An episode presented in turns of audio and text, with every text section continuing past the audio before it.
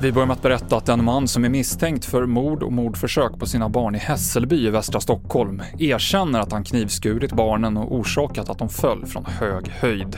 Det framkom under häktningsförhandlingen idag och mannen häktades av Solna tingsrätt. Folkhälsomyndigheten vill att det ska krävas vaccinationsbevis för allmänna sammankomster och offentliga tillställningar med fler än 100 personer inomhus. Det här ska börja gälla i december och Johan Styrud, ordförande i Stockholms läkarförening, välkomnar beskedet.